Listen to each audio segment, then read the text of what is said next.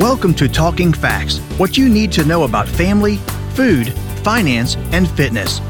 This nationally recognized award winning podcast is hosted by the University of Kentucky Family and Consumer Sciences Extension Program. Our educators share research knowledge with individuals, families, and communities to improve quality of life. Hello, and welcome to Talking Facts. I'm your host, Mindy McCulley, Family and Consumer Sciences Extension Specialist for Instructional Support at the University of Kentucky. My guest today is Dr. Courtney Luecking, Extension Professor and Specialist in Food, Nutrition, and Health. Welcome, Courtney. Thank you, Mindy. It's good to be here. So, we're going to talk today about when to introduce solid foods to infants. And I know this is a question that parents have probably from about the time that child makes their entrance into the world, right? Absolutely. That among many other things. that, that's right. So let's let's just jump in with both feet. When should we start to introduce solid foods to infants? So, we have dietary guidelines for Americans and right. the American Academy of Pediatrics. Both of these groups and documents recommend beginning to introduce nutrient dense, more solid foods around six months of age. Okay. And the reason is children are more likely to be developmentally ready to learn and practice those skills that are required to chew and swallow. And they'll also have a much more mature gut uh, to digest and absorb the foods. It's, it's not that they can't handle the food, it's just that that they need to be able to process the food through their system. So before four months of age is too young. So it doesn't have to be exactly six months, you know, on their half half birthday anniversary. Right. You don't have to wait until then. But typically we want to wait until they're at least four months of age. But interestingly, more nearly one in three kids is given something other than breast milk or formula before four months of age.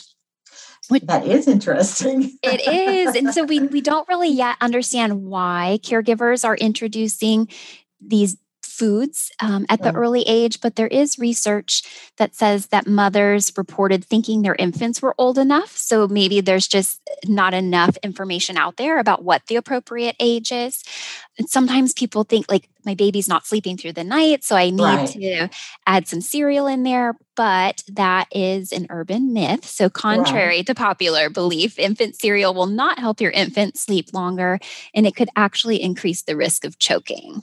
Oh, and so that's really important. I remember, I mean, it's been a long, long time since I had babies that I kept on a regular basis through the night, and my, my children are old, but I do remember worrying that they weren't getting enough to eat because, uh, you know, as breastfed babies, you don't know how much they're eating really if that's all you're doing is breastfeeding. Yeah, that's a it's a natural concern for mm-hmm. parents to worry that infants whether they're getting enough for sure. What are some concerns about introducing foods too soon? Right. So we kind of hit on this, but safety is one of the primary concerns because if infants are not developmentally ready, right, if they're not able to chew or swallow that food, then it can put them at risk of choking. Additionally, eating these other types of foods at that early age can might put them at increased risk for health conditions like diabetes or eczema or even celiac disease. And it's still unclear, but it could also contribute to having obesity later in life. Okay. What should we look for to know that a child is ready to eat those table foods? Yeah, we want to look for infants who can sit up on their own and they have good head control. So they're not looking like a bobblehead when they try to sit up. We mm. also want to see that they show interest at mealtime. So maybe they're just sitting at the table with everybody and they start to look interested in what's going on around them. Or maybe they lean forward when you bring an empty spoon or maybe okay. kind of offer your hand that has food on it. If they appear interested, that's a sign that they might be ready. We also want to make sure that they swallow foods rather than push it back out. So a great example of this is just think of an infant who is has been given maybe a cereal or some sort of puree and it just comes straight back out. Their tongue right. spits it right back out onto their chin.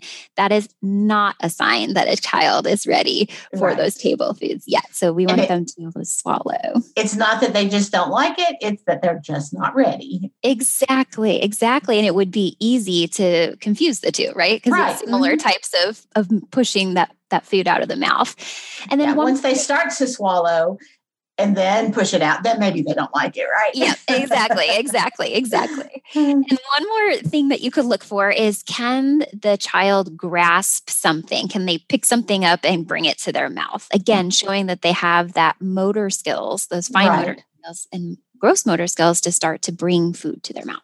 So you might see that when they're playing with other things that aren't necessarily food, but not it's not something they're trying to eat, but they're mimicking the behavior that they're seeing their parents. Yes, yes. other people do. Okay. Yes, easy to pick up and play. Okay, so what kinds of foods should be offered first? Breast milk or iron fortified formula are going to continue to be the primary source of nutrition during the first year. Okay. So I like to think of these foods that we're offering, they're, they're called complementary foods for a okay. reason because they complement the breast milk or the formula. So, what we're trying to do during these first months and even year after kids start to get a taste for table food is expose sure. them to a variety of tastes and textures. Um, so, this is a really critical period for exposure. And it may take kids eight to 10 times of trying something before they learn to like it. So, your point of like spitting things out, if at first you don't succeed, try, try again, because the exactly. more you offer the same foods, the more likely they will learn to accept it. And truthfully, kids at this age, this infancy, you know, six months, even up to 12, 18 months, they really have an open palate. It's when you start right. to get more to the toddler years that you get a little bit more resistance on it. Mm-hmm. So take mm-hmm. advantage of it while you have it in terms of the type specific types of foods we want things that are rich in iron and zinc and mm-hmm. vitamin d and choline and potassium so i just named some very specific minerals and vitamins but these nutrients can be found in the same types of food groups that we as adults would eat so this includes vegetables grains yogurt meat and other proteins, beans, cheese, and fruit. Um, peas and lentils are really good. And right. there's also the option for infant cereal as well.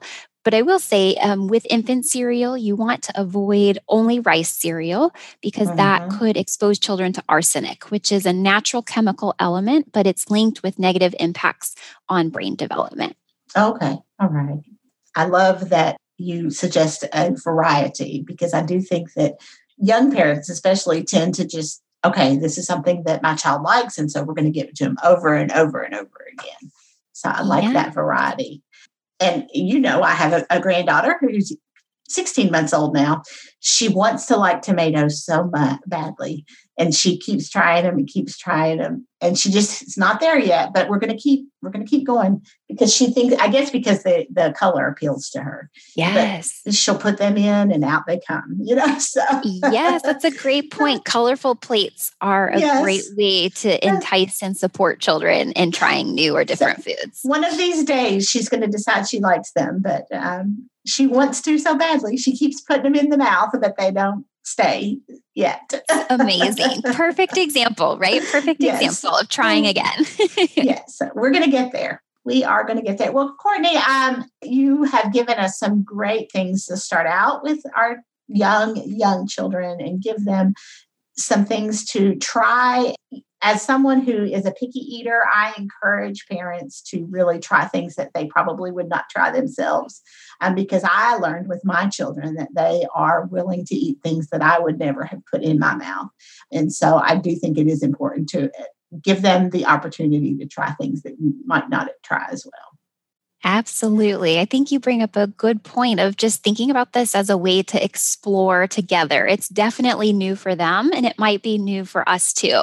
That's and right. so, what better way to have fun and learn together than to try a new food and to try a new food in different ways? And I have also learned the older I get, the more I'm willing to um, try things. So I'm not quite as picky as I once was. So that's Amazing. a good thing. Yes, yes. so you do have some great resources that we'll link in our show notes, and um, parents can go back and check on those as well. And then, of course, they can always check out with their local extension office and find other resources that are available that can help to encourage the palates of their children, right? Absolutely. Thank you, Courtney, for giving all of these great tips. And to our listeners, we hope that you will join us again on Talking Facts. We are available wherever you get your favorite podcasts.